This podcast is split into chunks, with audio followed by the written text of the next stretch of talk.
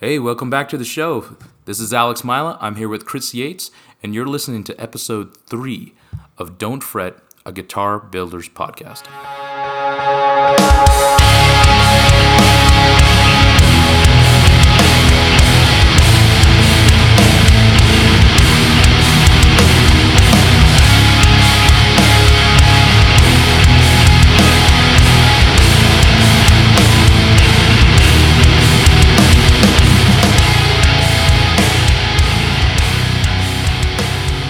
Excited today. Um, you know, we have Adam Bath on from um, Elysian Pickups. Now, is it is it just Elysian Pickups, or do we call it? Uh, I mean, the business right now is just Elysian Pickups. Um, that's what I'm actually registered as, but uh, I am doing the guitar thing again, so I probably need to get on that as well. That's exciting. I love So, building I mean- guitars. I like pretty much everyone in our in our in our circle ha, has seen you, I guess, kind of grow this this business that you've you've had. Like first with guitars, and then with pickups, and it's just kind of taken off. Um, I think most of the people I know that I've talked to have owned a set of um, pickups that you've made, and are are generally super happy with them. And so I've got a bunch of like nerdy ass questions to ask you about, you know, how, how all this started. But uh, I wanted to let let Kris go in and, and see uh, and maybe start this off too. I'm No, sorry. Alex. You've been you you've kind of been there since the beginning. I mean, you started with the first sets I ever made. Oh yeah, You know? no, I still have them in that Les Paul, and they still sound great. They're cool. I I mean, it's I did things uh, really differently back then, but it was really cool that uh, I was able to send stuff to you to, to do demos and stuff for me. I really appreciated that. of course. Yeah, Adam, I think you uh, came onto my radar with the the set that you made for Alex a couple of years ago. That was like uh, uh, they they had the fiberboard uh, bobbins, and I think there was two sets. Mhm. There was like the the HSP ninety set um, and a humbucker set, and I just thought they looked rad. I think shortly after that, I was like in need of a new uh, pickup supplier, and I was kind of trying to find uh, someone that would be a good fit for Mobius and hit you up, and you're able to put together some sets that I was super happy with. But yeah, like admittedly, until I saw that uh, the sets that Alex posted, I. Uh, I wasn't even aware that you built guitars as well, so I, I was just curious. Like, did which I guess which camp did you start in? Like, with building Oh, guitars and woodworking, or like electronics and pickups, or uh, combination of the two, or just kind of how it all came about? Uh, I started building guitars back in 2006 when I, I went to Roberto Venn way back in the day and uh, learned how to build guitars there. Normally, you build your the course requires you to build two guitars, and you can build a third. You have an option to build a third. Well, I was so gung ho, I built four Nice. in that sh- in that short course. Amazing. uh, two of them being seven string neck through guitars. and back back in 2006, they were really cautious about allowing that kind of thing. Really? Like, now they're doing they're doing a lot of cool stuff like multi scale and stuff like that. But back in 2006, there wasn't as much seven string hardware available. So I had to find my own hardware for a lot of that stuff to, to be able to do those two builds. And you know, it, it was it was pretty fun back then. But uh, I've been I've been building ever since in 2006, and uh, I kind of I I kind of shut down my building in 2015, but I still had some stuff that I built after that.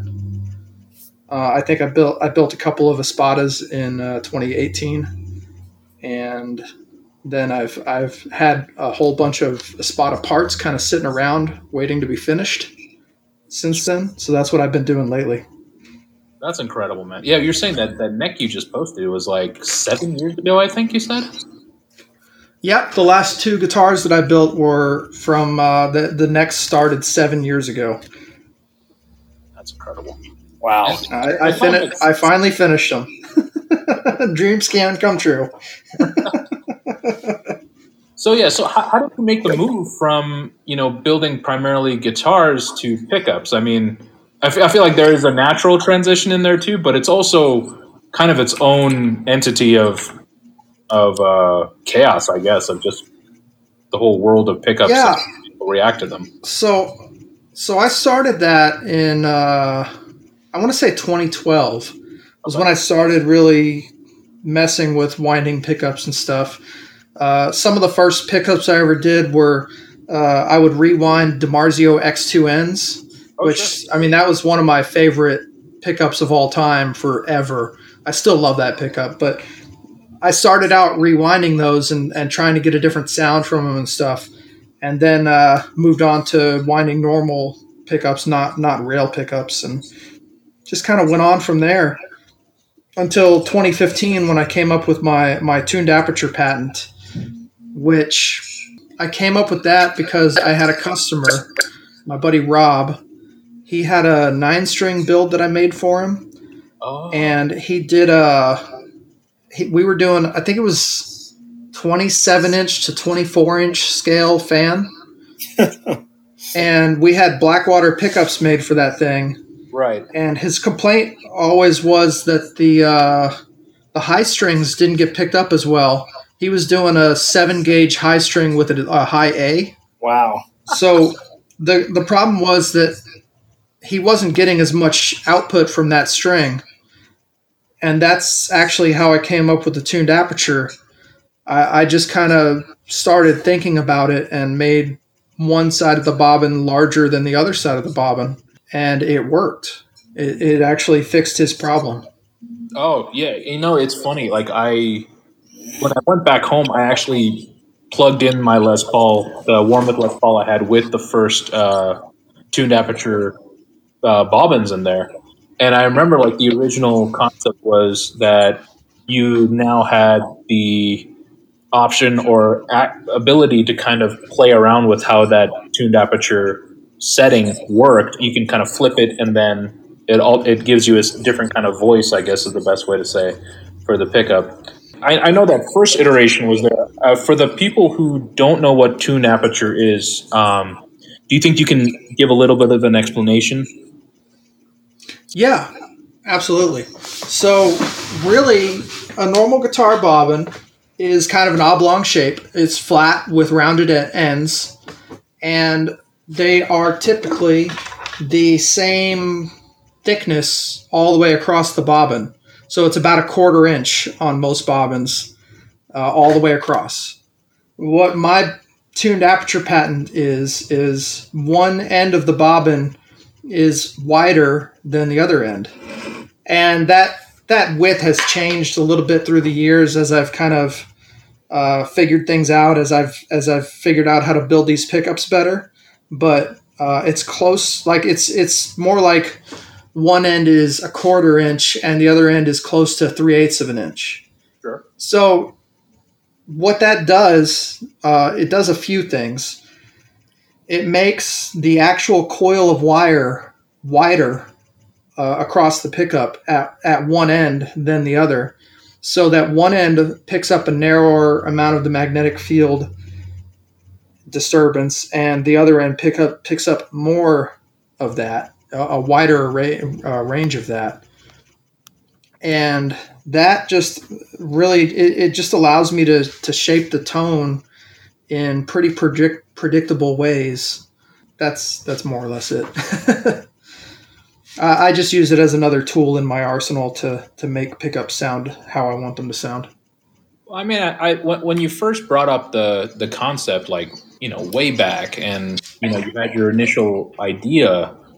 It, it, it's because, I mean, if you think of guitars and pickups, it's it's one of those areas where everyone wants the newest and greatest things, but everyone wants something to harken back to a vintage era or something. Everyone really romanticizes the vintage this, vintage that, which is great. It has its spot, but with any real kind of innovation that happens in the guitar world, the knee jerk response of most of the community is to sh- essentially just start shitting on it. And so, did you when you first like brought this bring, brought this idea to I guess the market? Did you how was the response? It was not bad. Um, I did get some articles. I think I got one in Guitar Player mag not magazine, but on their website. uh, guitar player website. Uh, I got an article on Gear Gods as well. They were pretty interested in the idea.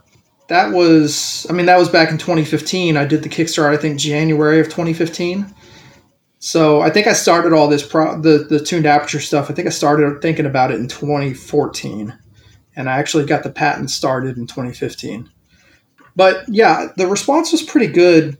I did have a lot of people who were like, "Oh, I've seen this before," and the the closest thing that I saw was TV Jones had kind of a wedge shape pickup Yeah. where part of the pickup was telly sized and part of it was P90 sized. It was this really weird looking pickup. And I think they might have a trademark on that shape, but uh, I haven't been able to find that yet. But the uh, the TV Jones pickup kind of it, it does things pretty differently. The whole pickup is larger, where I'm doing this in the span of a normal a normal size pickup. Right. And I think that's probably where I I think that's probably where TV Jones had had issues with that pickup. Is it it was not standard. It, it couldn't really be used in a standard guitar, so you know they they never really caught on. Yeah, like the the whole idea isn't really scalable if it's you know if it doesn't really fit into an industry standard. Right, and I, I came up with my patent separate from the TV Jones thing. I had never seen that before I had started my process, but you know people obviously made me aware of it pretty quickly. Um, speaking like slight departure from uh, the pickup specifically, I think that um, you know IP intellectual property is probably something we're going to end up uh, chatting about on this podcast a good bit. Can you give us like a very um, like abbreviated version of what uh, getting that patent was like? Well, uh, I think I got really lucky. I found a patent attorney that was well versed in electronics in general, and he was able to take my vague ideas of my patent, the kind of overarching idea, and turn it into this really well thought out document that protects my my invention uh, in ways I probably wouldn't have even thought of. And like, just having a really good patent attorney was the best part of it. It, it did cost me a little bit to do that, but um, I started out. We got the provisional patent, which provisional doesn't. It, it's just kind of the first step. It just says, "Hey, I've got this idea, and I want to. I'm I'm gonna pursue patenting it." And that makes it so others can't come and patent it before you, I believe. Yeah, it's kind of like a placeholder. Yeah, yeah, I think that's I think that's accurate. I I'm not super well versed in patent stuff. I've done the one patent and that's it. But um, overall, it was a pretty easy process uh, because my my patent lawyer, my patent attorney, did such a great job at not only describing the patent but doing all the research to to find all the the other patents that it might rely on which Mhm. that's that's pretty common as well in patenting. You're you're gonna rely on other people's inventions as well. Uh, you know, the humbucker pickup is is a common one. So you know, all that stuff is cited by the patent attorney, and I don't know he he did all this this work without me having to do much of anything. It was kind of amazing. Nice, very so cool. it was more more or less I just spent a bunch of money. I mean, it seems like a drop in the bucket if it's like that well done, almost. Um, it's probably hard. I hard probably would have been. I, I probably would have been fine not getting a patent, to be honest with you. But you know, I thought I really believed in what I came up with and wanted to protect it just in case. I mean, I, it kind of reminds me of um, you, you know before when when when Ola Strandberg um, initially his designs were uh, common uh, Creative Commons like share and share alike, hmm and then he went and, and patented uh, his neck profile. I think it was the one he was talking about, and in Yeah. an online interview. He was saying he's like I, I did this not so much to protect like my own portion of it, which I'm sure with any idea that it's there to but it was mainly as uh, a sign that this is an innovation in this field. Um, Right. like as like Absolutely. this is, this is my contribution to this arena. And honestly, it seems I was actually just thinking about this uh, a while ago, and I I did an interview uh, with Ola um, a f- several years ago when I uh, I was doing that kind of thing for Creative Live, um, and we we touched on the Endurneck um, a little bit, and I mean I think one thing that that is really interesting is like as far as I can tell or as far as I've seen, um, you know, he he has the patent on it and everything, but I haven't really seen any attempts like to knock it off or make copies of it. Um, may, maybe you guys have, but even as far as like, you know, the typical uh, like Asian based manufacturers that uh, will come out with knockoffs. Like I know that Abasi stuff got knocked off hard, like right away, and I can't recall that ever happening for Strandberg. Like at, at least with the Endurneck. Yeah, no. Yeah, I don't think I've seen that. Yeah, it does seem like the patent, you know, it at least acts as a deterrent um, for that uh, like intellectual property theft. Uh, So- I do know builders who use that neck profile, but they they actually do license it. Yeah, yeah. I I don't know. Does Ola still do that? I uh, I was under the understanding that he did that for a while, and then it kind of became too much of a hassle.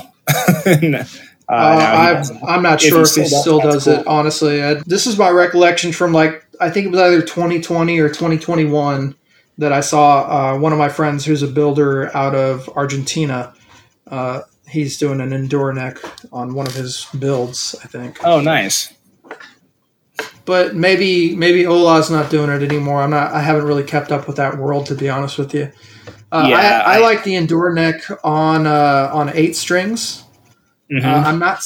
I'm not such a fan of it on six strings, and seven strings are okay, but eight strings is where it really shines for me because, I, I, I mean, I have fairly large hands, but I'm not a great eight string player. Like Sure. their necks just feel too wide to me. Even eight strings that I've built myself feel too wide to me. But the Endurneck really helps that a lot. Yeah, yeah, I'm I'm kind of in the same boat where the actually the very first Endurneck that I ever played was an eight string, um, and it totally blew me away. That was at NAMM. I think the very first NAMM that I ever went to. Um, when Strandberg still had like a tiny little baby booth right next to the drums, I ended up getting like an OS six, um, and I was not wasn't wasn't feeling it as much as I was the eight string for sure. Yeah. I uh, I think the first time I tried an Endurneck also was on an eight string. I believe it was Dave Dunsire's eight string. He's he was one of my artists for a little while. He's with DiMarzio now, but he still he still has an uh, eight string with my pickups in it, and he posts about it pretty regularly. So I really appreciate that from him. Yeah, Nice. I, I, I follow him too. He's a he's a great player. He's awesome. He's a cool dude. I, I really like him.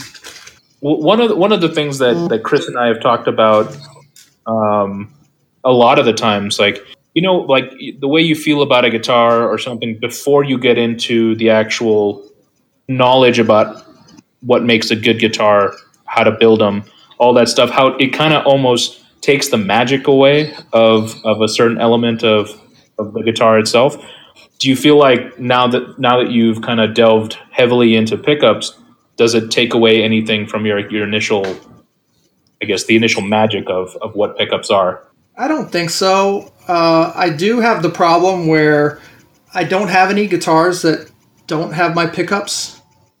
Sure. Um, I've I've literally put them into everything I own. So I'm kind of in like I, I don't know if you'd call it an echo chamber, but I feel like I'm kind of in this this uh, feedback loop of my own stuff. Sure. I'm not I don't know I'm not like huffing my own farts over here or something, but I just really tend to like my my pickups. You know, I, I still love the DiMarzio X2N. It's still one of my all-time favorite pickups. I mean, classic Death albums were all done on that pickup, and you can- just can't get away from from how brutal and awesome that pickup sounds. I, I was going to say, like, how you find yourself in a situation where all your guitars have your pickups. Like, that's why I won't get rid of my uh, Aristides 060 or my Ibanez RG570 is because aside from that, I've built all the other guitars that I have. like, I need Yeah, a, that- I need a point of reference that's outside of my own world.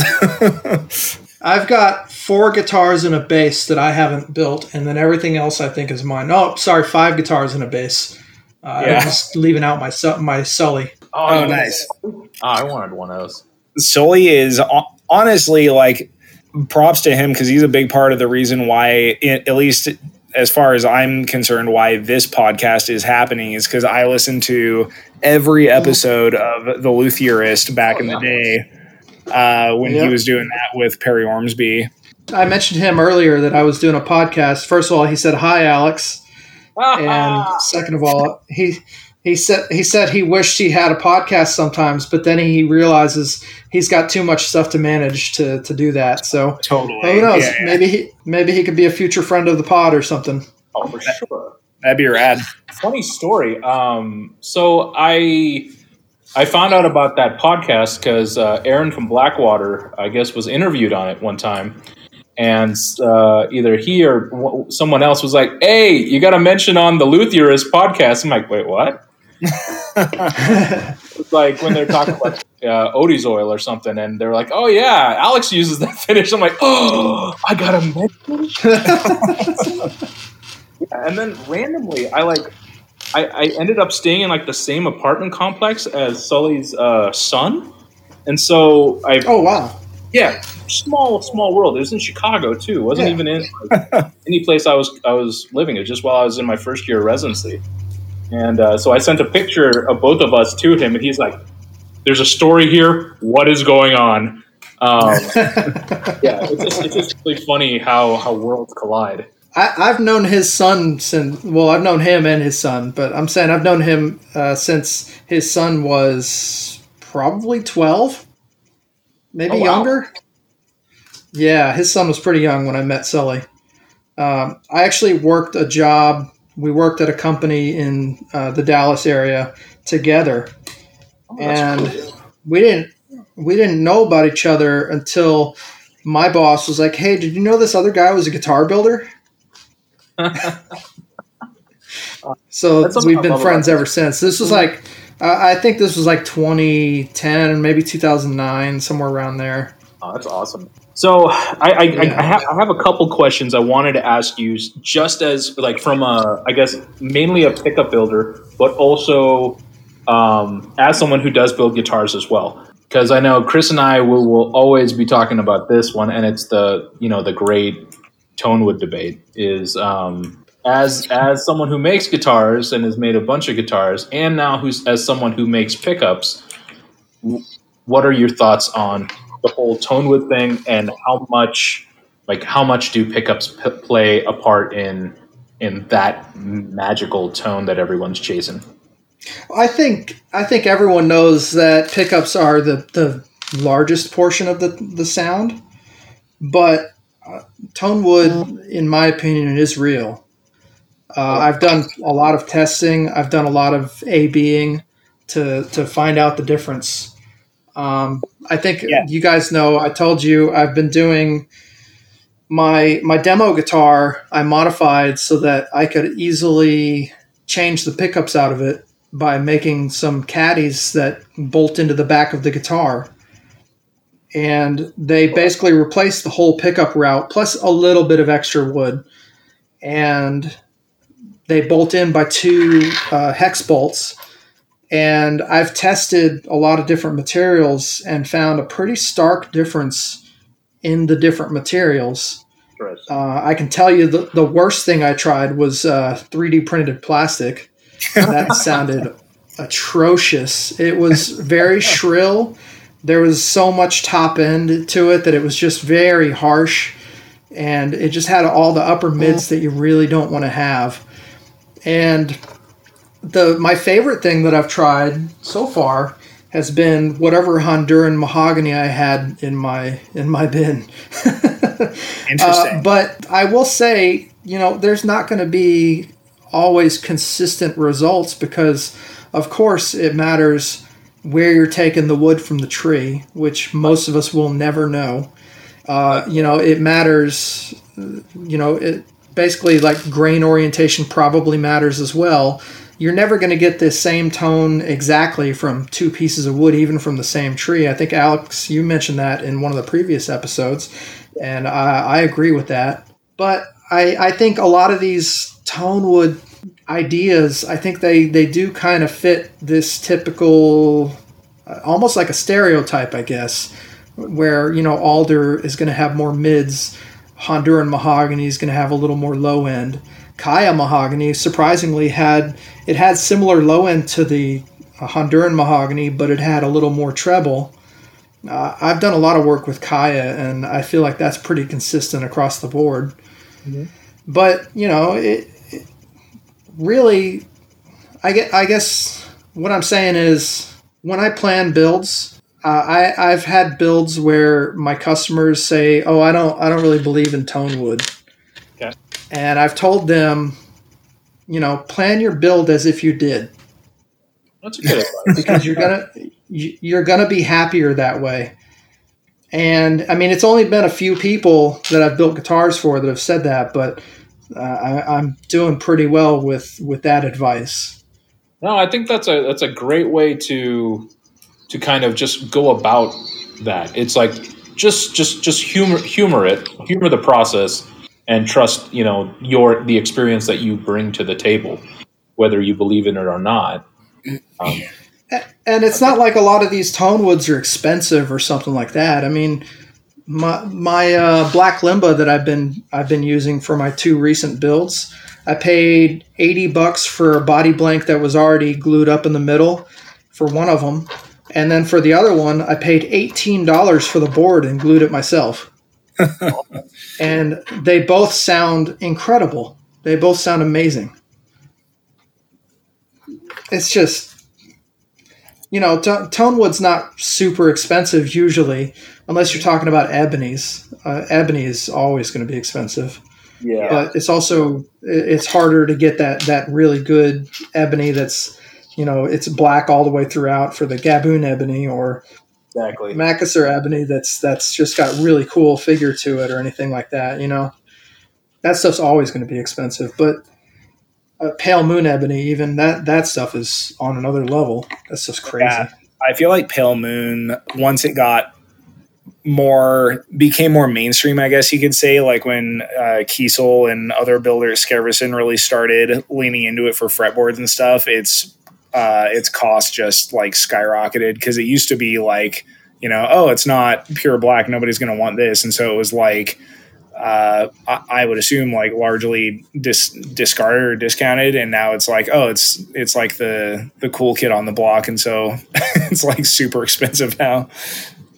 yeah, my my friend Nate uh, Nate Reichart, he did a guitar that had a pale moon ebony top, pale moon ebony fretboard, and a pale moon ebony head cap, and I did pale moon ebony topped pickups for him and that thing is it's an incredible build. I love it. It's so over the top and and crazy, but it's so cool.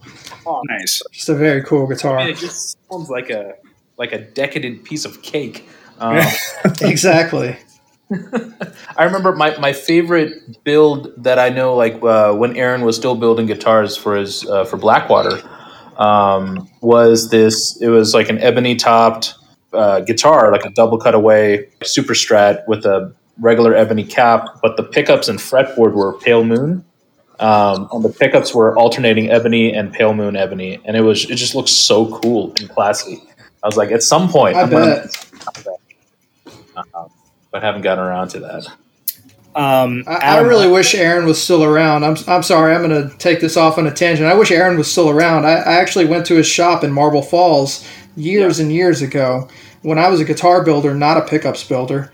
Yeah. And I got to play a bunch of his stuff, and like his guitars were really cool. They were like his shop was really cool, it, it was a lot of fun. He was a nice dude. You know, it's just kind of a shame that, that things went however they went for him. It sucks because he's a talented builder for He sure. really is. He Like, was. I- him and I have been like have been in contact for for a while, just sharing knowledge like here and there through when I started building a lot more back like 2012 through 2015 ish.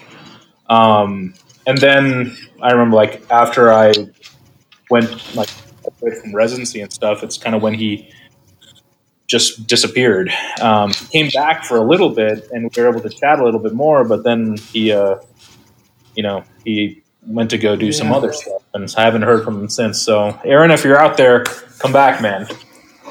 Yeah, no kidding. We uh, definitely missed that kind of thing. He was the first person I ever saw do an inset top. Yeah, And I remember talking to him about that when he was doing that thing, and it was so freaking cool. He was doing a lot of cool stuff back then when, you know, he was doing a lot of stuff that I had never even heard of and just disappeared one day. Yeah. Uh, speaking of, uh, I actually worked with Todd Keene of TK Instruments a lot. He he was friends with Aaron, and he used to use his pickups and stuff. So I've kind of filled in that gap for him. Oh, that's good, man. I heard he's a good guy. I haven't actually. I think I reached out to him once when Aaron dropped off the map just to see where he was, but uh, haven't really talked to him afterwards. I, I think I've known Todd since 2001 or 2002. I've known that guy for a long, long time. And uh, when, when you call him on the phone, your your conversation's usually going to be three or four hours long. Wow. He, he likes to talk. I He love likes to talk, and uh, not complaining. He's a he's an amazing builder, and he's great to talk to. Really appreciate him. Oh, that's awesome, man. He gave he gave me the idea for the asymmetrical neck carve that I used to do all the time. Oh yeah. I, I would do an asymmetrical neck carve uh, that was something I got from him back in 2006. I think I did the first one. And then I took it one step further, and not only did I do an asymmetrical neck carve, but I put the truss rod off center as well. As far as I could tell when I did that, the truss rod would give you slightly more relief on the side of the neck that you put it on versus the other side, which worked really well if you put it on the bass side where you want a little bit more relief than you do on the treble side. I do a three piece neck, and I haven't ever had any problems with, with any kind of twisting or anything for the the asymmetrical neck carve. Most of my stuff lately has been symmetrical, though. I, I it's probably been ten years since I've done an asymmetrical carve. Um, I do have one in progress right now that's a headless that has an asymmetrical carve, but it's on the opposite side, so it's on the treble side instead of the bass side. Oh, cool. And that was the customer's request. He had he's already got a. That's actually the same customer with that nine string guitar that I I f- figured out my patent on. Yeah. Um, he has an eight string build in progress with me that he he decided he wanted to try the opposite direction on the asymmetrical carve. So my my Nice. asymmetrical carves they're not like the Warmoth Stevie Ray Vaughan carve. They're actually much more severe than that. So they're the thick side is usually about five eighths of an inch off the side of the fretboard on the bass side, Mhm. and then it tapers down to almost like a razor on the treble side. It's pretty it's pretty thin. That is pretty drastic. I'd be curious to try that.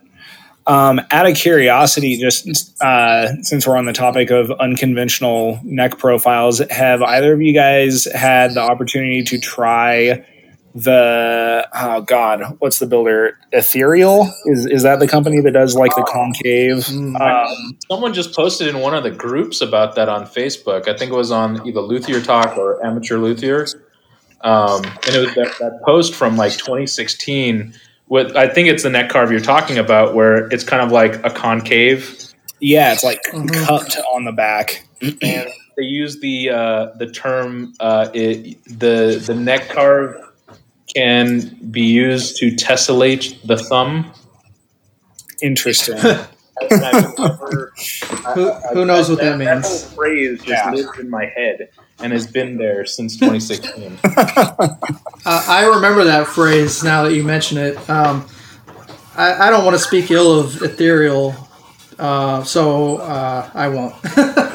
yeah, no, I mean, I, I, you know, it's funny. Like, they're when they came out of the market, they were very unconventional, had a lot of broad claims about everything. But the one thing that I like throughout, like you know, my opinions aside, is they're still here.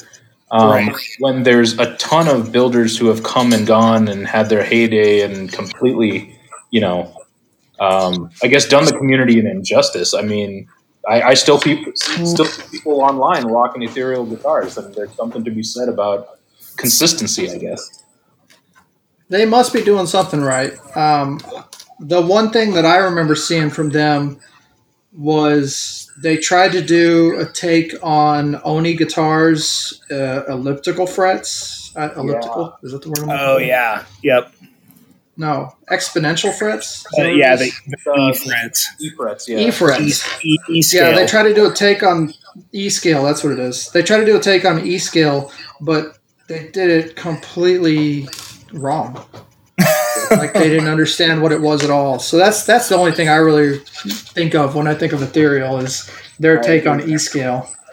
I, I, love I, love uh, Dan Memory's work, man. Like he's like uh, when I first started building, um, I still have like you know I don't know what you guys have this, but I have a folder on Dropbox where it's just all my favorite guitars made by people like that just inspire me. Um, and I I have one of the first ones that I have, and it's like a low quality bitmap, all pixelated and, and stuff. It's it's some of Dan Memory's early Oni builds. Um, and after I finally got to meet Dan in person at uh, NAMM, I think it was the uh, the NAMM show that we all were at. Um, and I've been talking to him online for years, like just kind of finally meeting him and then seeing his work in person, I was like, this is this is incredible, dude. there, yeah, I uh, I didn't get to meet him, but that was my uh, that same NAMM was my first time like getting to see those instruments and uh, handling them in person. They were they were pretty impressive for sure. Oh yeah, like I yeah I've I, have i have never met Dan. Um, I've known him online for years, decades years, yeah. even uh, we've talked a lot. He actually helped me a lot when I was learning to do CNC stuff on guitar. Sure. So uh, that's part of why I used Rhino Cam. I believe he uses Rhino Cam, and you know he he would send me videos back in the day before YouTube was a common thing, and sure. just kind of show me how he's carving his guitars with his CNC and stuff. And you know we used to have a lot of conversations about that. I haven't talked to Dan in a little while now, but you know, he's someone I consider a friend. Oh yeah, no, he's a great guy. Really humble, just just a just a good guy. Um, yeah, really glad. Like, I mean, the good thing is like everyone has been or, ha- or is still on like sevenstring.org too. So um, it's always like a nice little touch like touch point place to see how people are doing. I don't yeah, think I, I think it's so rad that that site is like still alive. you know what I mean? Like any forum site that started like well over 10 years ago that's still going is like I, it, it just makes me so happy that they haven't like collapsed under the uh, you know like facebook group uh, oh, situation no absolutely um, I still I still look at Seven String, but I can't really post there as much as I would like to because it's my uh, business account, and right. I don't pay for I don't pay for their vendor subscription anymore. So I, I do browse a lot, and sometimes I'll send private messages to people who who might need them. That's awesome. Um, so yeah, I'm uh, you know going back to I guess pickups and how you how, how you work with them what do you I'm, I'm, sure you get questions from people who are interested who are like i want something with a lot of output. And i know there's a lot of misconceptions between output and the kind of the number that's regarding the the number of winds i guess or resistance you get with uh, with a pickup. Um, how do you how do you tell people like this is kind of what you're actually asking me for? Like they're saying like they think the number that the pickup has directly correlates with the amount of output that it has or what that means. Yeah, oh, the DC um, resistance. Yeah, yeah, that's the word. I'm looking at. so instead of, I guess instead of DC resistance, you should be looking more at inductance Uh, you can lo- also look at capacitance to have a little bit of an idea. The more capacitance, I believe, the more uh, low end you've got. Uh, I could be wrong on that, but I, I believe I'm correct. Um, and inductance changes based not only on the winds, not only on the DC resistance, but also on the magnet type you use. Sure. So uh, I didn't start out measuring inductance on any of my pickups. I, I didn't start doing that until I think 2020. Okay. What what what, And what I've been able to. Uh, well, I got a I got a multimeter that can measure inductance, capacitance, Q value. Uh, it does all sorts of cool stuff, cool. and you know, it's just I don't put that stuff out there publicly, but it's it's more information for me to know. Good. I, I probably will start putting it out there publicly soon, like on my website. But we we're working on a new website, my wife and I, and hopefully we'll get that done sometime before the end of the year. Fantastic. I'm I'm curious how are you how are you guys going about the new website? She's a she's a computer science geek, so she's doing everything from the ground up now. Oh, nice. Uh, yeah, I was just small tangent. I my site is uh, built on Squarespace, and it's a complete nightmare to use. So I'm just looking for looking for options. I'm using Words WordPress right now, and Okay. it's okay. It does okay for a store and stuff. Like there's good add-ons for it, but my my wife is. uh, We're probably still going to do it through WordPress, but she's doing a lot of custom stuff with it instead of just the standard templates and stuff. Nice. It's funny, like when you started But, saying I uh, site on Squarespace, like I remember all the YouTube ads of people that are sponsored by them, and they're Yeah, I was like, about to say, not sponsored. easily. one of the things I found, I'm doing all these demo recordings of my pickups lately, and one of the higher output options actually isn't like my Hellfire or my Trident 2. Mhm. It's my Javelin wind with a ceramic magnet. Okay. Huh. So my javel my javelin wind is more like a, a really hot PAF type wind. It's it's really like not a super high output wind, but the ceramic magnet really kicks it up a notch and makes it a really hot pickup and kind of loving it. Is so I'm I'm curious how because you're one of the only pickup builders I'm aware of that really utilizes uh, Alnico eight magnets. Um, how have you found uh, in experimenting like that how uh, Alnico eight compares to ceramic? Um, Alnico 8 is more, you're going to get more upper mids from it. Ceramic, you're going to get a little more treble, uh, a little bit more brutal low end, like real uh, heavy kind of low end. I don't, I, I guess I'm using kind of marketing speak. I'm not really using actual terms I that'll mean, tell you how it sounds, but like Alnico 8 is definitely all about the mids.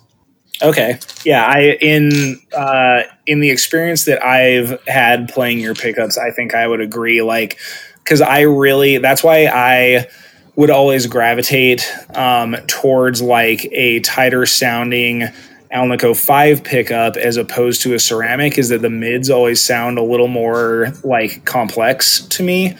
Um, whereas a ceramic can tend to sound a little more sterile. Um, so Yeah, yeah, I- ceramic- I, I think the the Alnico Eight is like kind of a sweet spot for me. Yeah, ceramic has a tendency to kind of max out a lot of frequencies, I guess.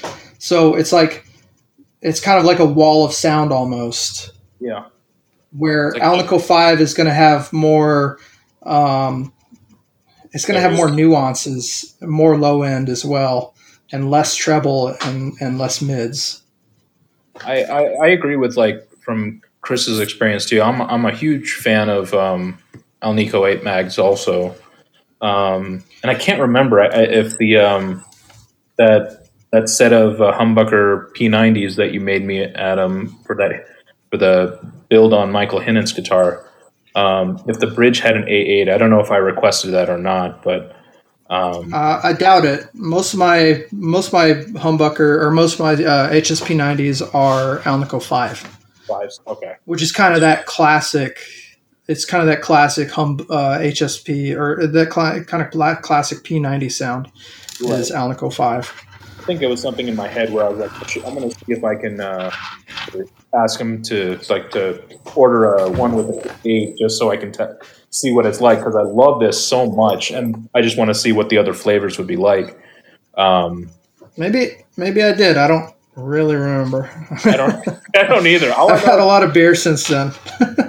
I, I remember I uh, I was telling Kris as soon as I got those, I'm like, dude, you got to hear this. This thing's killer. Um, and then it just has that because the one the one biggest issue I've always had with humbucker P90s, is they don't sound enough like a P90. They sound like there's there's something different, but quite have that rudeness or snarl uh, or clank actually that a like a regular P90 would have. Um, and so when I plugged this one in, I was like, oh, there it is. Mm, that's I do I do a very special tuned aperture setup on the P90s.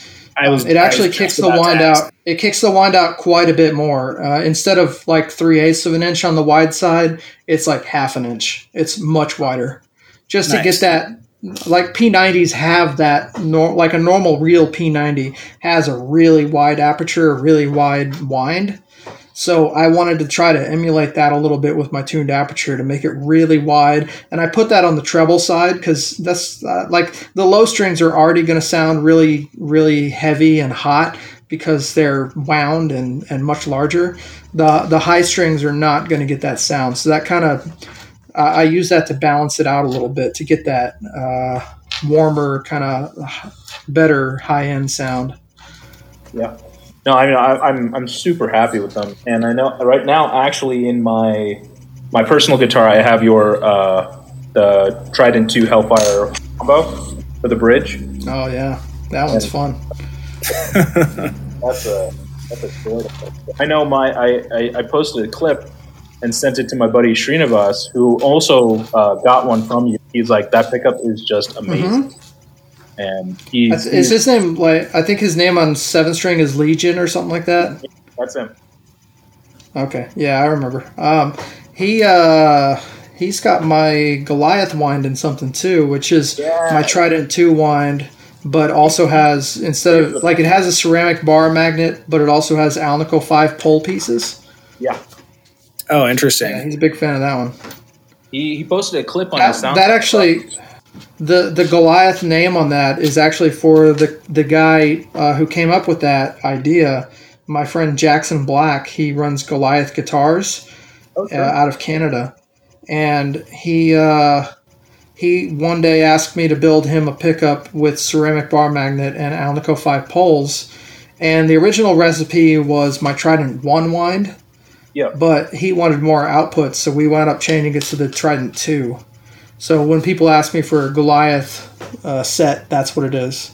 Is Trident 2, ceramic bar magnet, and Alnico 5 pole pieces.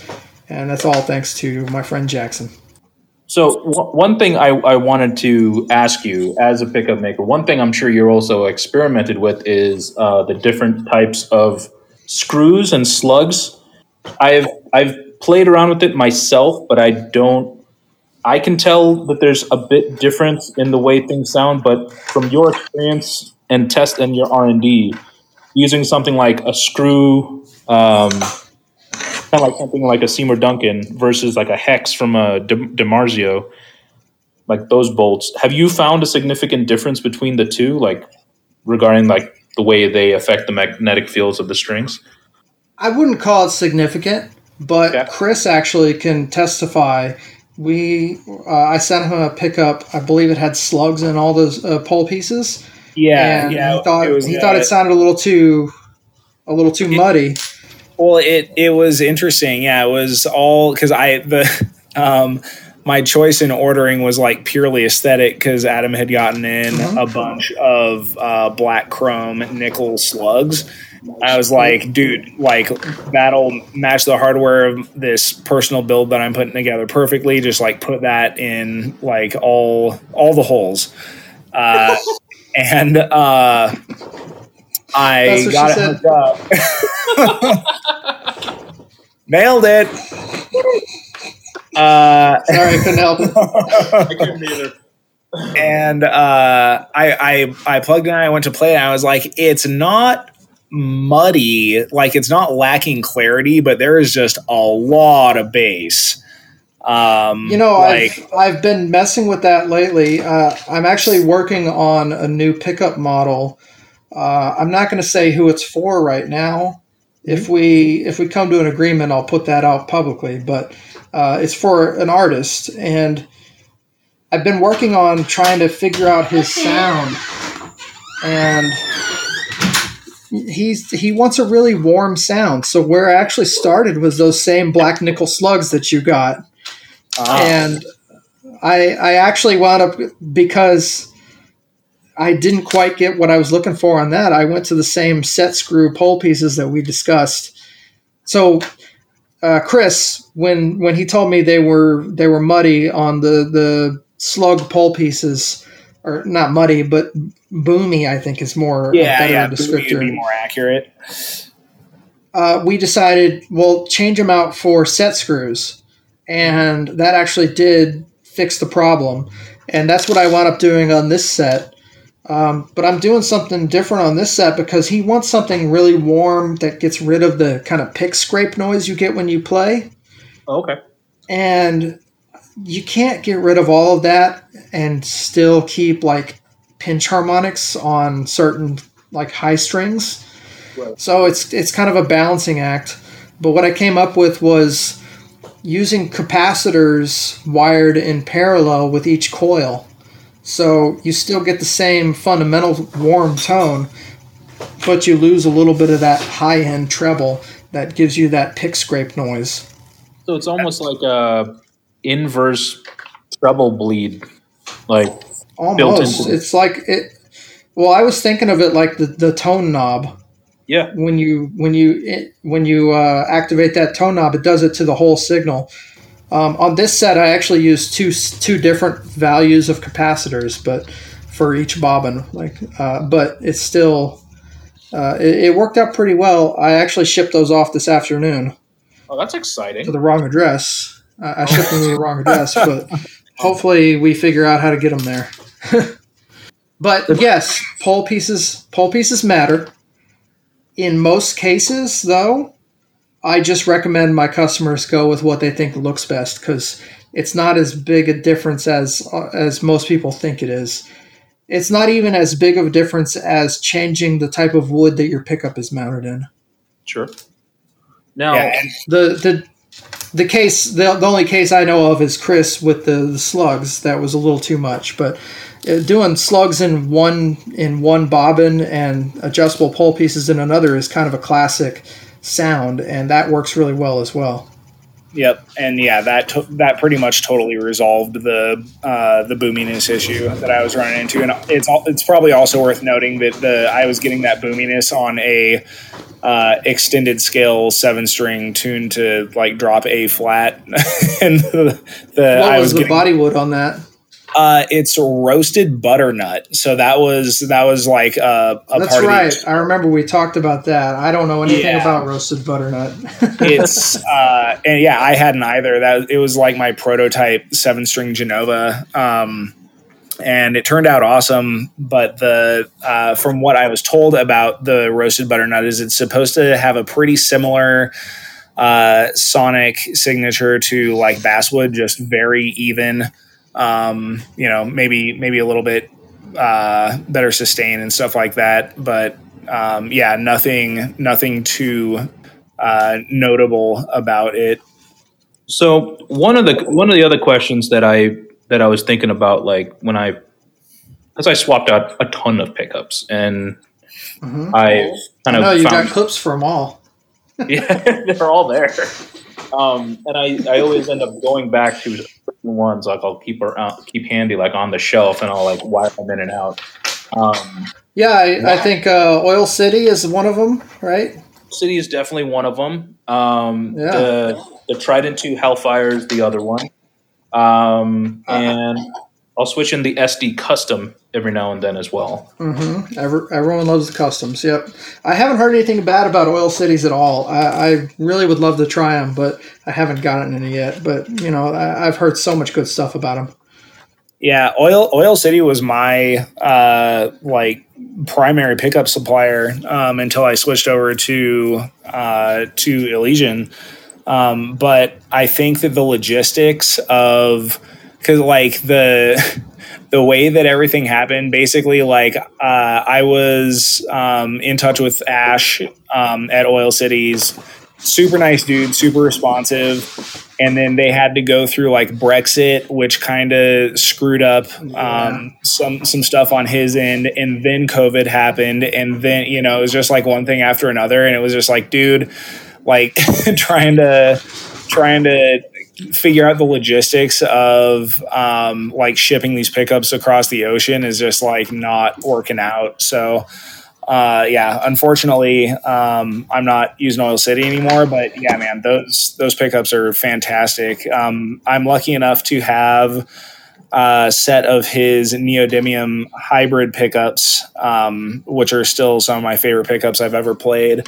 Uh, they have neodymium magnets under just the wound strings, and then Alnico five um, under the first through third strings and yeah it's just like this perfect blend of you know kind of a, a similar objective um, i would get i would assume to the tuned aperture design where uh, you know it keeps the the high strings from being too harsh and the it keeps the low strings really tight like no matter what tuning you're playing in so though there's one pickup company that always kind of sticks out to me because they kind of did things a bit differently and that was the um, you know lace pickups, which is a company like yeah. I've always liked their their chrome domes, and I have some right here. Um, but I've always wanted to love their other heavier or pickups tuned to heavier stuff, but I never quite fell in love with them. Um, but I always found their design interesting. Like, you know, when you look at like the Alumitone or Deathbucker, it just seems something so so different compared to like the typical pickups. Oh yeah, they're they're doing stuff way different. Uh, it's not even comparable to what I'm doing at all. Like the I I believe they're using like sidewinder coils or something like that, where the instead of a coil wrapped around your bobbin, which has your pole pieces in the middle, the yeah. coil is separate from the magnet or the right. pole pieces, which is what like I, I don't even really know how they work honestly. I've never looked into one too much uh, I just know they're they're doing things very different. I, I used to love the lace sensor strat pickups I had. Mm-hmm. Uh, I think I had the lace sensor light blues. Oh, those are good, nice. And they were really cool in my strat. Uh, they're they're really quiet. They have a really cool tone to them.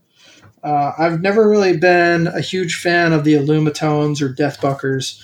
They're not really my thing.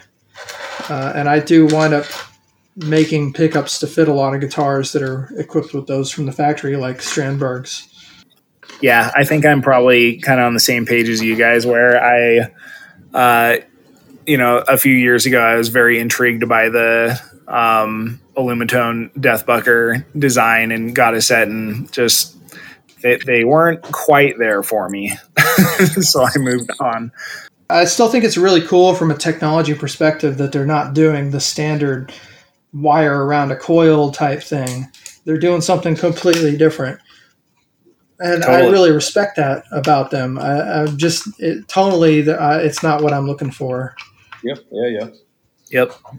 No, I look uh, at I look at Fishman too, and that, yeah, that's what I was just going to ask Adam about is uh, your thoughts on active electronics, and also uh, kind of going back to your the experiment um, that you were talking about earlier with the the different wood uh, tone tone blocks or like pickup caddies uh, for your test guitar.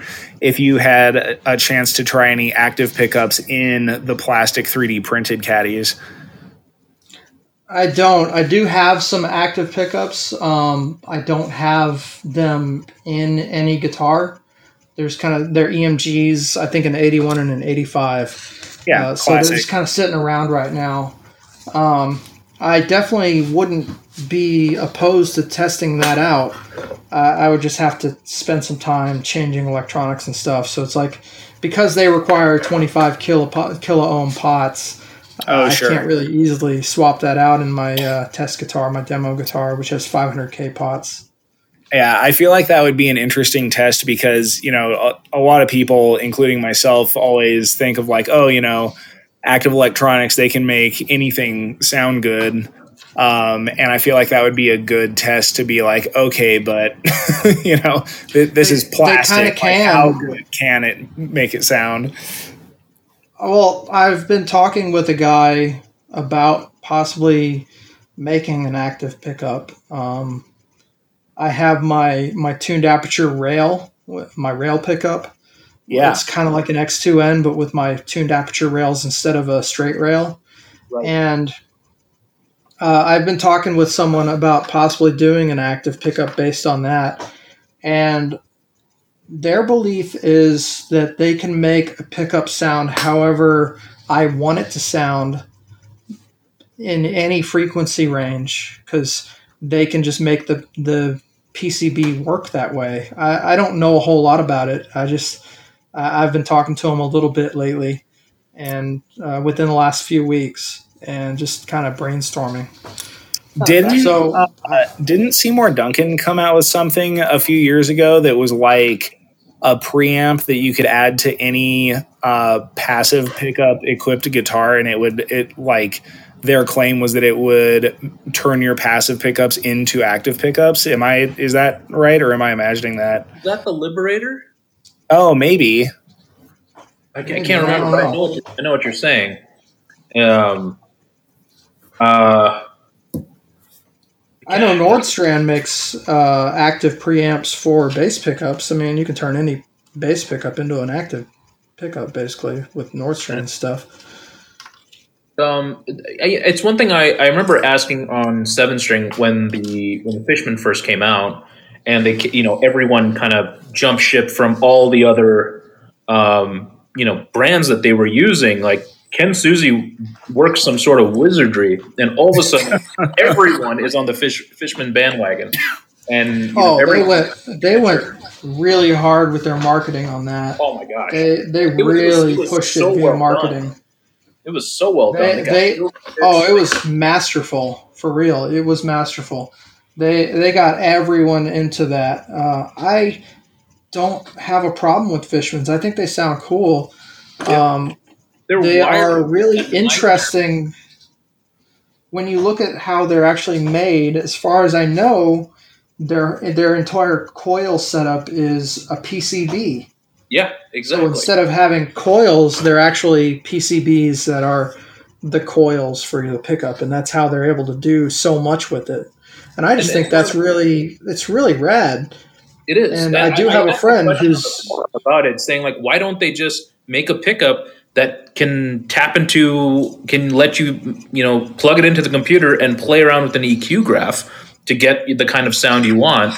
But then, I mean, that that kind of cannibalizes their signature market, you know, if they're able to do that. Yeah, exactly. from, from what Uh, I understand, I, I may have actually heard this uh, on an old e- episode of The Luthierist, um, but I believe that's pretty much how they dial in their signature models. Is like they'll have the the artist come in uh, to Fishman HQ. They'll play around and pretty much be able to shape the tone like in real time uh, on a computer. And they're like, "Yep, that's my sound." There, and they're like, "Okay, cool. We'll we'll design your pickups around this." So, I totally believe that. Uh, I don't know if that's true or not, but I totally believe it. It seems it seems logical. Uh, my friend Frank Falbo is actually part of the team that developed the Fluence, so That uh, yeah, he, he I won't I tell think- me anything about it, of course. But Yeah, I think it was a He's, uh, episode uh, that I'm thinking of that was on the Luthier Yeah. Luthierist. Frank Frank is a cool guy. He he's one like i if there's anyone I know in this industry that's worth knowing, Frank is the guy that I would like to know. You know, I, I'm glad Yeah. that I'm friends with him. Yeah, I mean, I think I talked to him a couple of times on Instagram and just commented on his work and stuff. But I I mean, as I remember, he's been on kind of the the, the at the front of a lot of the pickup innovations too, like the P rails. hmm Right. Yep, he he came up with the P rail, and I worked with Frank on a P rail, uh, kind of P-rail-ish design at one point. I remember. I'm still we actually waiting. we showed it at NAMM, but nothing ever came of that. So I don't know if anything ever will. But you know, I'll still buy one. I, I want to do my own thing with it, so I might. Yes. I've been thinking about it. It's been in my it's been in my brain recently. I just gotta gotta figure out how to do it. And of course, a lot of that is 3D printed, which I use 3D printing ex- extensively in my pickups. Every single pickup I ever make has at least one 3D printed part in it. Nice. I guess one of the, uh, I guess, uh, talk to me about how do you figure out what wire gauge to use for a pickup? Like 42, 43, 44. I mean, it's, I, you know, they, they'll put it in their marketing stuff. I'm like, oh, it's a 45 gauge wire. I'm like, this means nothing to me. Yeah, I can talk to you from from a marketing standpoint. If you're looking at a pickup with 42, it's probably going to be more of a vintage sounding pickup, more of a PAF style pickup. Uh, if you're looking at 43, it's more like a PAF Pro. Well, it's it's DiMarzio product, obviously, but like you know, it's like it's more of like a, a hotter type PAF type sound, or Duncan JB or something like that. 44 is going to be most of your modern pickups. Uh, I can't even think of, of uh, 44s, honestly. Uh, I think the DiMarzio X2N is actually 43, Mhm. if I'm not mistaken.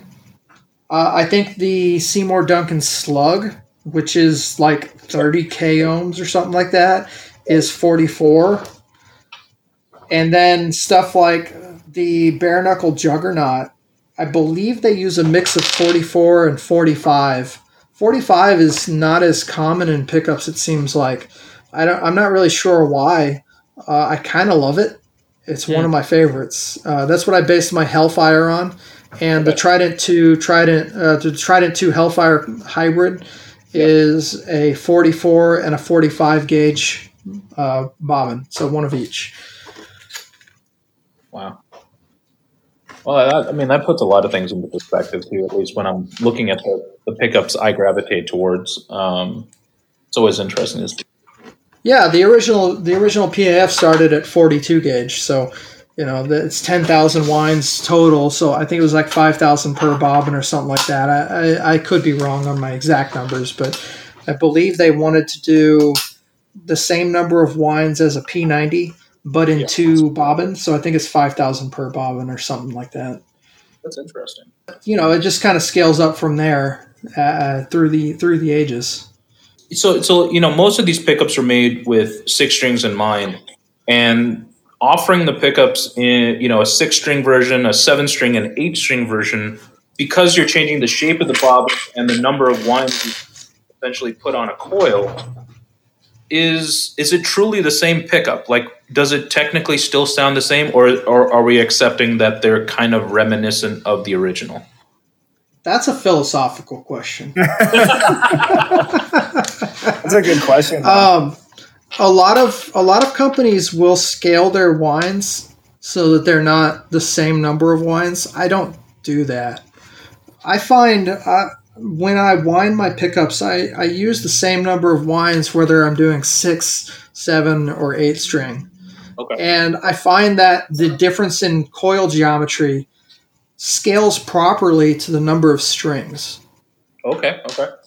So even though you're going to get a higher DC resistance, I, I find that my pickups sound pretty similar throughout the range. They're not going to sound exactly the same, but it's to the point where the differences are actually what you're looking for for that number of strings. So I don't change I don't change my recipes based on number of strings. Even going to a 10 string. I've done 10 string pickups and I still do them exactly the same way as I do the six string. And I, I've never had anyone upset about that. That's, that's something I've always wanted to ask, like, or get get an answer to, or at least a discussion about, and I just never never found any sort of answer to it. there, there are companies out there that they try to hit a resistance number all the time. So it's like they base their sound on the DC resistance, but that's not going to get you the same indu- inductance. It's not going to get you the same Q value. It's not going to get you the same capacitance. So Yeah. I just don't even I don't even try to do that. I don't I don't try to match them because each of my wines is a certain number of wines, and that's what it is.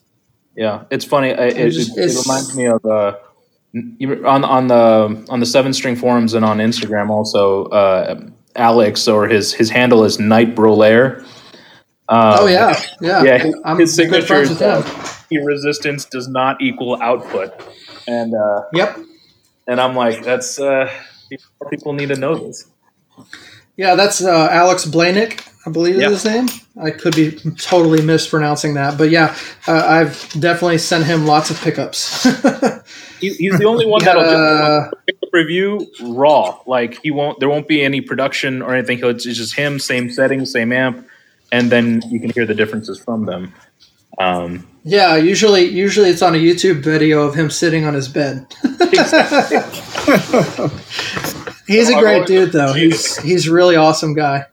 yeah, he is. He really is. Whenever there's a, a post on uh, some someone selling some walnut on Instagram, he'll tag me in it.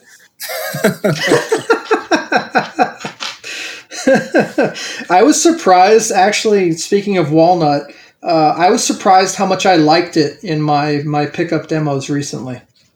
Oh yeah. Uh, I'd say it's probably my third favorite wood. Uh, Honduran mahogany being my first favorite, Khaya mahogany being my second favorite, walnut, hard maple, alder, and I think that's where I've left off so far. I, uh, I'm really loving this Black Limba stuff, but I haven't put it through my demo guitar yet. I hear you. I hear you. Well, I'm I'm excited, man. I mean, you've you've made a, a pretty impressive lineup of pickups that kind of really fits what the community is looking for. Um, I know for me at least, I I've been playing once I got off my meeting this morning. Um, I plugged. I finally plugged in uh, my guitar to the amp and just let the chords ring on that uh, Trident Two Hellfire hybrid, and it's such a great Yeah. pickup.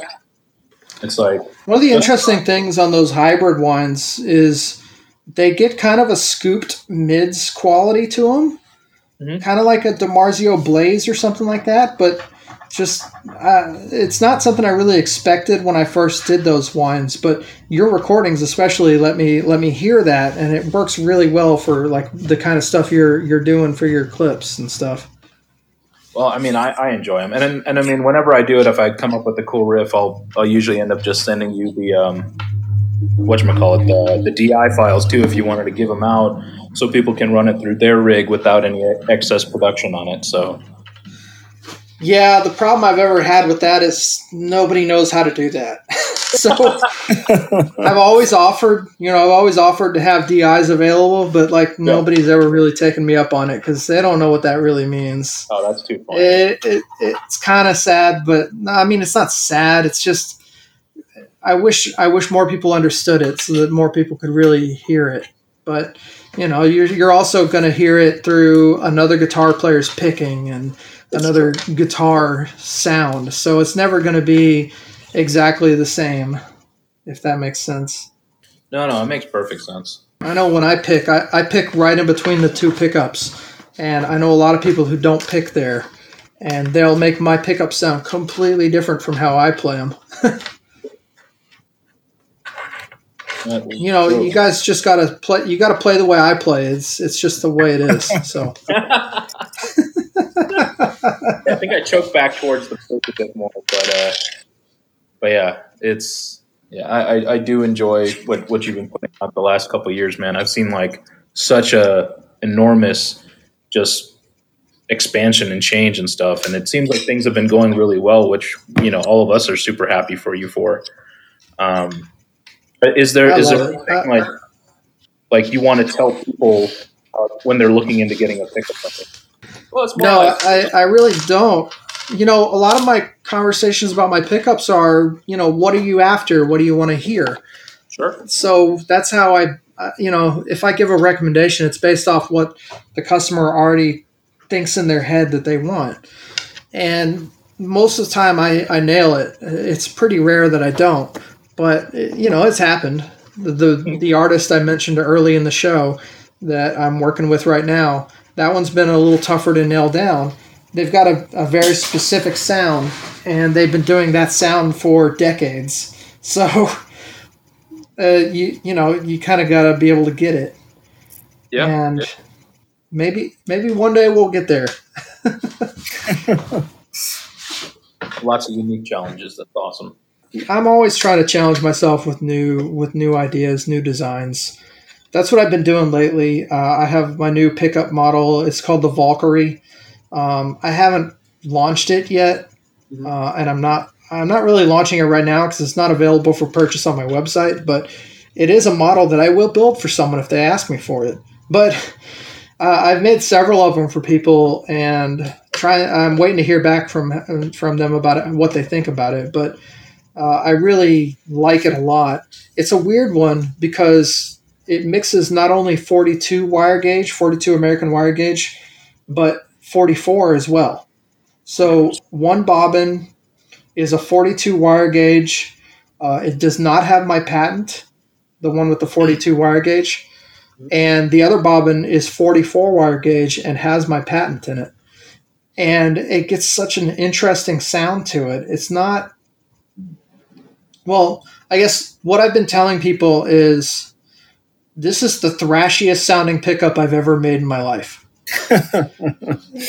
it sounds like an old Forbidden album or something, or like Pestilence or Demolition Hammer, anything like that, like old school thrash metal. But it's also really versatile because it has those two wire gauges. So if you wanted to do split tones, you can get some really interesting split tones on it. Uh, I actually have my seven string. My seven string that I built recently is set up with a five way mega switch, and position two and position four use either the inside or the outside coils, and both of those positions will still mix forty two and forty four wire gauge, and it sounds really, it sounds really cool, and you know it's one of those things also because it's got two different wire gauges you can flip the pickup around 180 degrees and it'll sound completely different.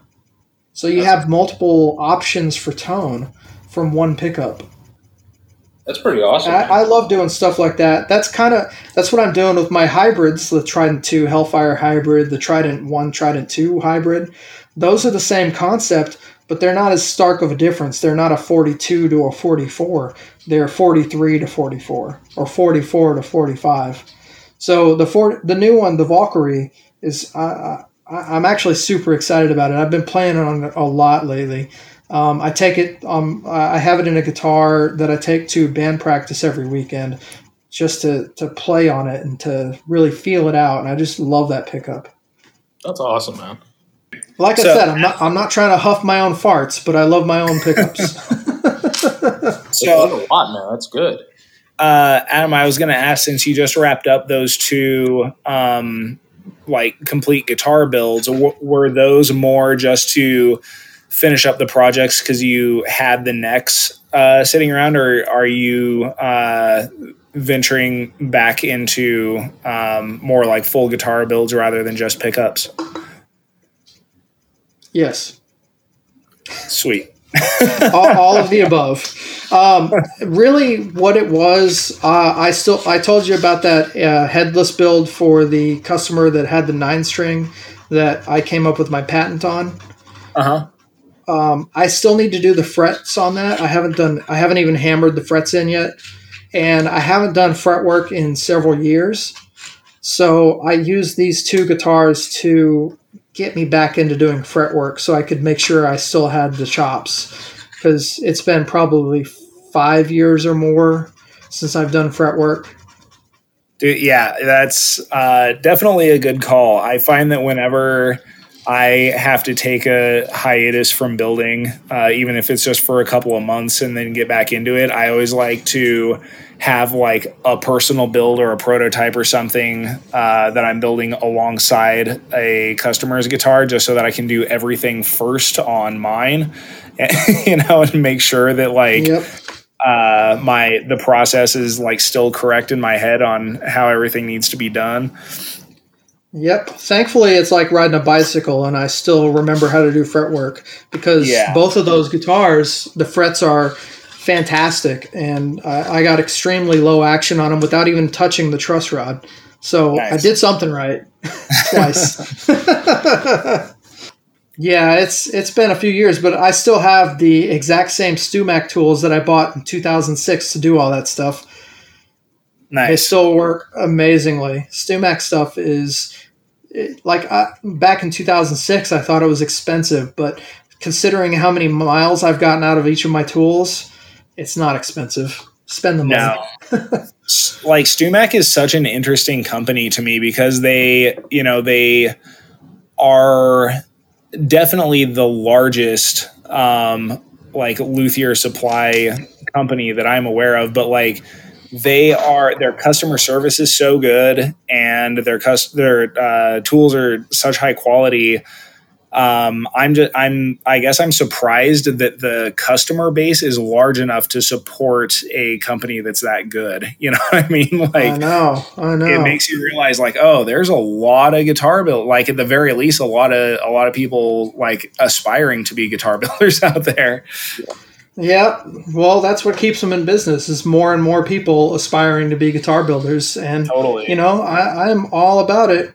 Uh, you know, I used to really have a problem with that. I used to really be like, you know, oh, everyone thinks they can build guitars, and you know, I've been doing it for so many years, and you know, they they just started. But you know, it's it's it's a big field, and everyone can find their customers. There's seven billion people on this earth. Right. And, Yep. You know, there's plenty of there's plenty of people willing to spend money on guitars going around. Um, I, the only tools I've bought that weren't StewMacs were ones I bought more recently because I wanted to do more stainless steel stuff. And you know, back in 2006, stainless steel wasn't very common. Uh, but nowadays, it's much more common. So I bought the all parts uh, end nippers that everyone buys to do the the hidden fret ends or whatever it is. The Uh-huh. um, and then I've bought. I think it was from All Parts. Uh, their fret file that has interchangeable heads. Oh yeah, yeah, yeah. I I think, think, that I think that's an All Parts one. Maybe StewMac has one too, but the the one I bought from All Parts I've been using for a few years now. at some point I'll try the Well, the the stainless. I wouldn't steel, say I wouldn't say I've been using it, but uh, I had it for several years now. Uh, which so you said that you um, have been using more stainless uh, fret wire. What like which supplier are you getting the stainless from? Jescar. Okay. See, I don't know why, um, and I don't know like how large of a variance in the different alloys there can be to still be called stainless, but I found the Jescar stuff is like it completely murders my hand to, hmm uh, to That's why I switched. That's Go why I switched my fret files. Uh, that was the all parts one that I told you about. I actually found it on here. It's called the Gurian G U R I A N fret crowning file set, and that's why I bought that set was to do more stainless because it just runs right through it. It has no problem with it. Well, Um, for me, and- for me, the, main step that kills my hand is uh, undercutting the fret tangs. Um, and I've tried Yeah. the all part, I've tried the all parts nipper. I've tried the new StewMac nipper, and it like it doesn't matter. Just that immediate shock of closing it. I, it just like, uh, oh, it's the worst. the the saddest thing is I bought that all parts nipper, never used it. It's sitting in my drawer right now. It's waiting for me to do the fret job on that eight string I keep mentioning, uh, but I haven't used it yet. So I will be using it on that eight string. Um, the the the fret crowning file that I got though from All Parts is one of the best. It retails for one hundred and seven dollars, but if you're an OEM, it's half off of that, so it's worth it. Ah, there you go. Um, yeah, what I've found, and this could be, I could be entirely imagining this, but I, uh, I've recently started using just the StewMac uh, jumbo stainless wire, and to me, it seems Um, you know, as uh, from a player's perspective, it seems to be just as uh, like durable and resilient as Jescar, but it is easier uh, to work with um, when you're installing it into the fretboard. So that's what I've been using.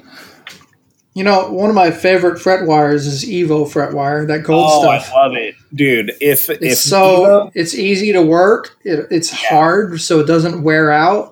Uh, it's just this nice middle balance between nickel fret wire and stainless. yeah, I've always loved that stuff. I've been using that for decades. Yeah, if Evo came in silver, that's all I would use. It's amazing. Oh yeah, for sure. I actually have an eight-string neck here that I need to finish that has Evo fret wire on it, and I, that's probably going to be the next thing I work on because the body's already finished. Uh, I just didn't get the last coats of clear coat on it, and it wound up yellowing because it's it's lacquer. So you know, Mm. it's been probably seven, eight years since I put finish on that thing. Yeah, And hey, maybe maybe yellow looks good on it. I don't know, but I, I got to figure that out. But but I do need to finish the neck on it, and I'll probably uh, it's got the Evo fret wire on it, so it should be pretty pretty easy to finish. nice.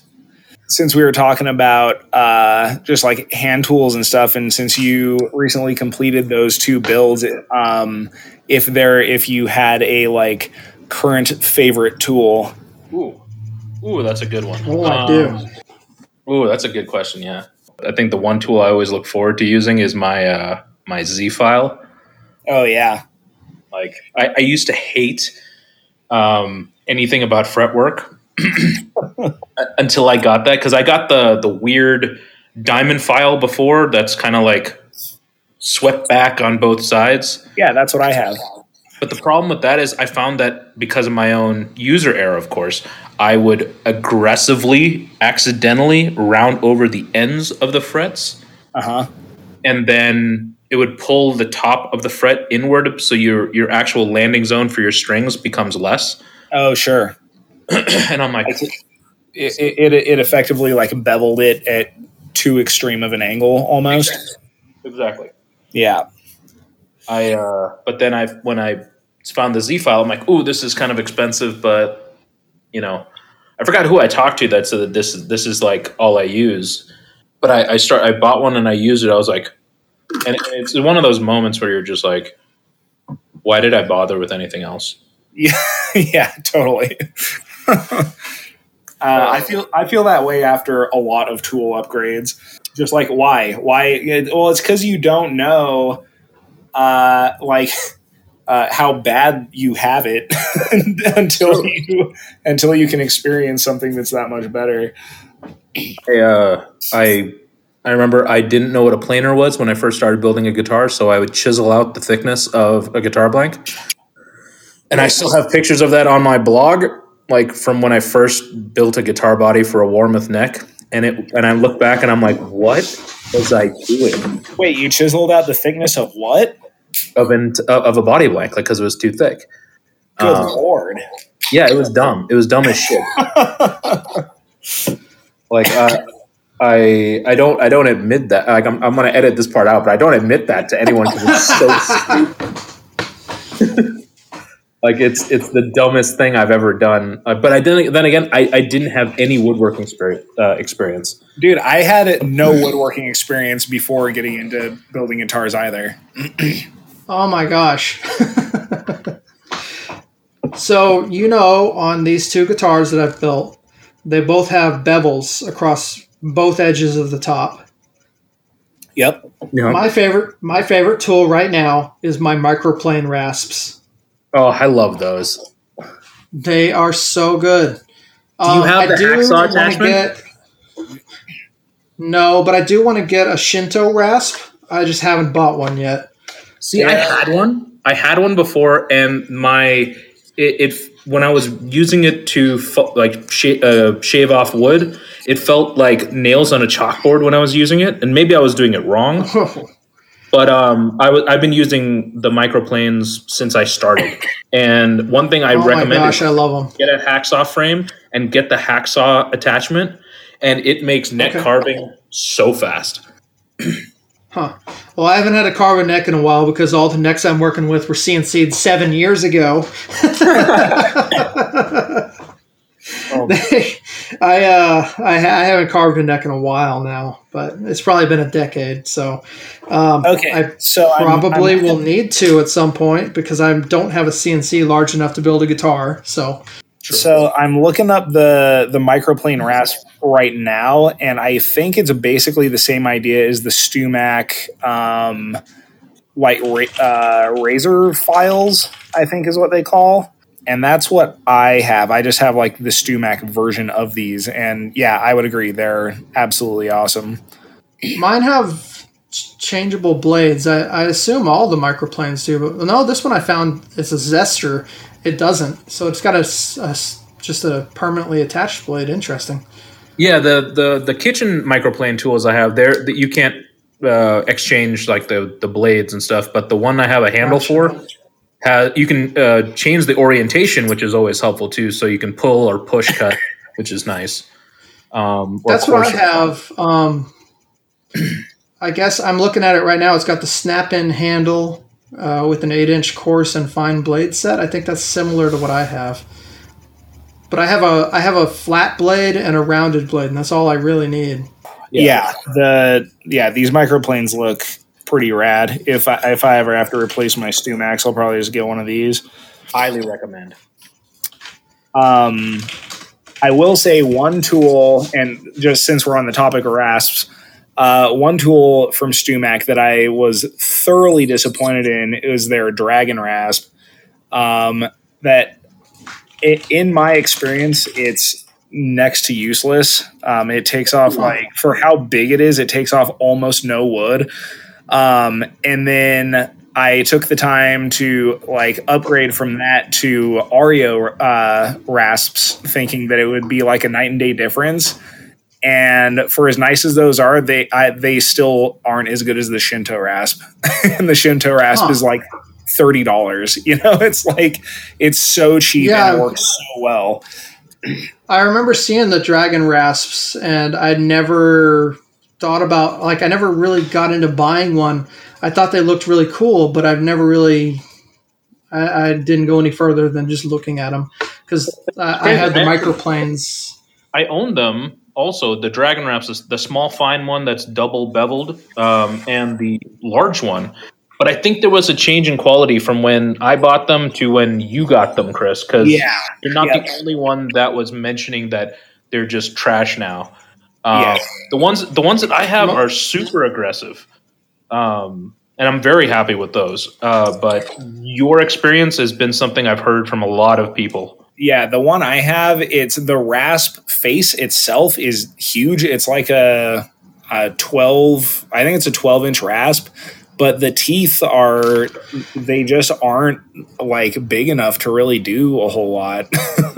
Yeah, they look really small in the pictures. Um, Yeah. I did. I did all the bevel carving on the two newest builds with my microplanes. I finished them up with files that I bought from Walmart. like half of my files are just cheap Walmart files. They're they're like nothing fancy, and they do the job. That's all I need. There I've got go. nice rafts and cheap files. yep. So, Adam, one one thing I was saying that my favorite tool that I look forward to use using initially, I was gonna I was saying my Z file from Stu StewMac, which has made uh, fretwork just for, me. I'm stupid with it, um, but then I thought about again just now, and it was I, I discovered another thing that I should have used years ago. And uh, Kris, you you heard me talking about this.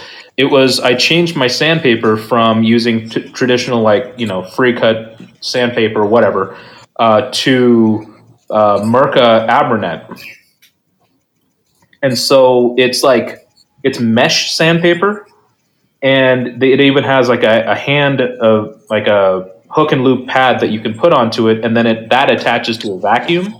But it has made sanding, and I say sanding because ninety percent of guitar making is sanding. It's made Yes. sanding joy. My signature on my email for my business is Sander in Chief. Exactly.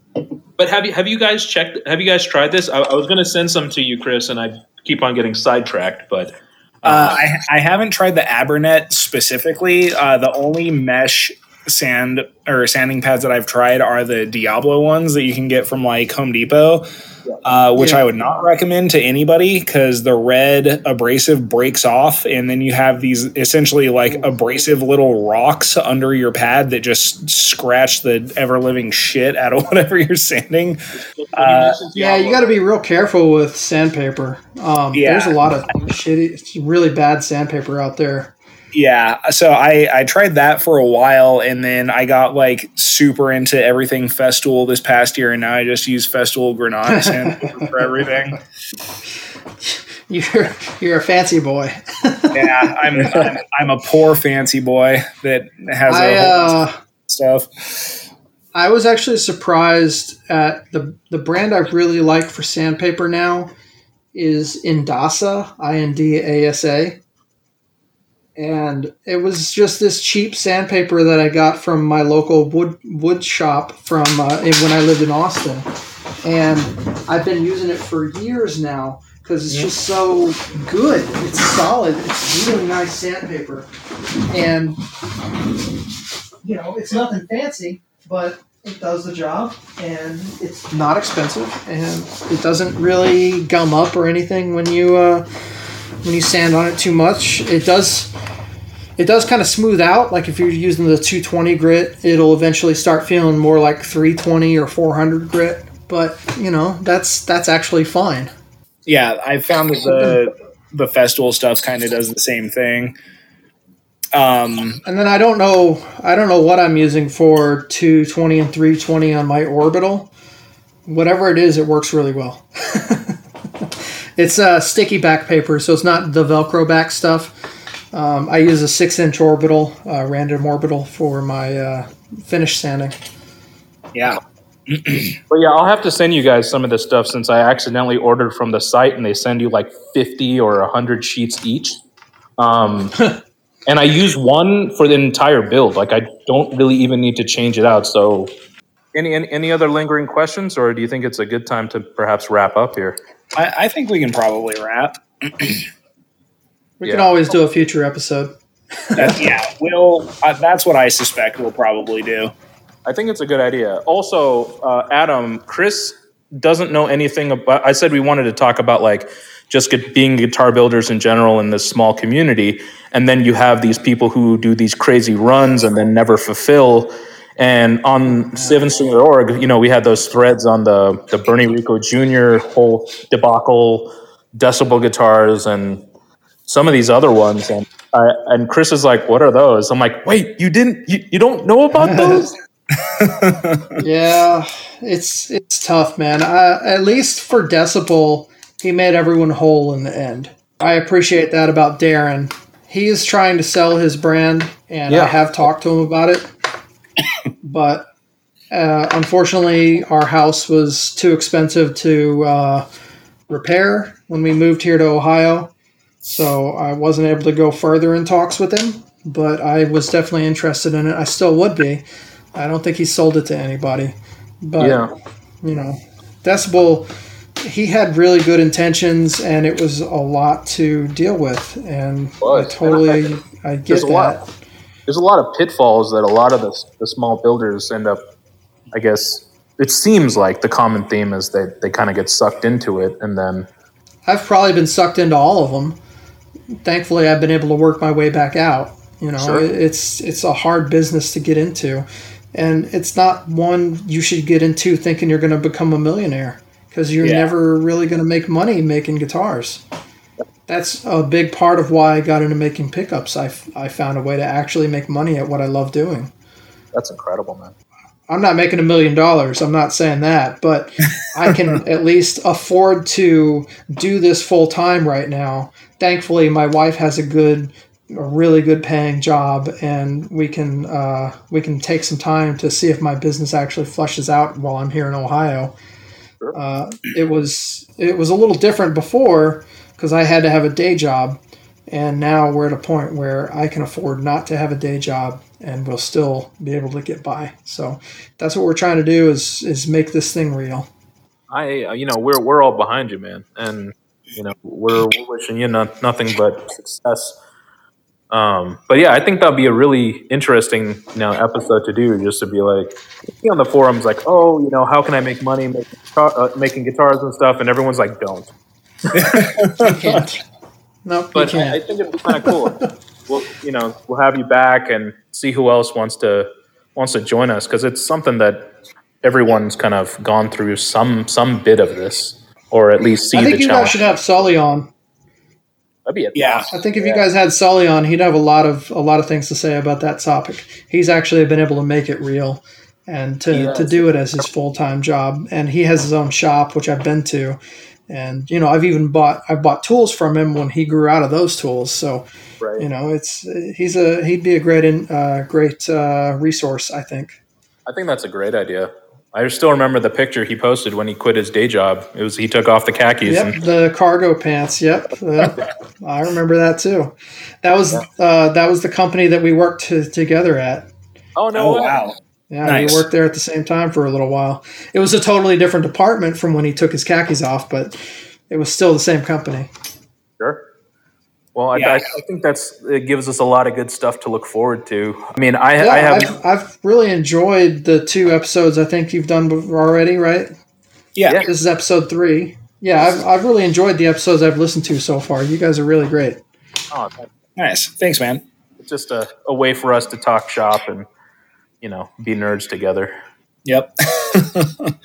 yeah, and then we're uh, we're actually recording our next episode tomorrow uh, with Sean Ashe. Are you familiar with him? I'm not. Uh, he he's not a builder; he's a guitarist. Um, but he's uh, he's kind of he's not a metal dude really. He's kind of like more of a virtuoso, like Yngwie, uh, Steve Vai type guy, um, but um, a much younger dude. He's a Tom Anderson artist. Uh, so we're gonna have a, a bit different uh, type of conversation with him tomorrow. We could have had a whole different conversation about Tom Anderson pickups. well, well, next episode. There you go. yep, yep, yeah.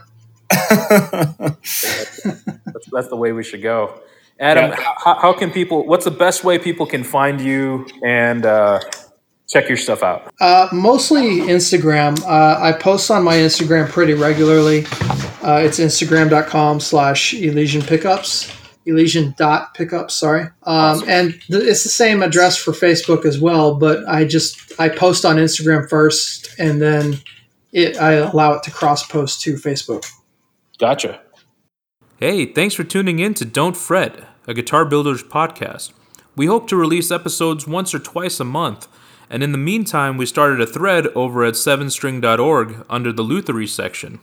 We'll be able to field questions and post updates there in addition to our usual social media outlets. We hope that you enjoyed today's episode, and if you did, let us know, and we'll see you again real soon.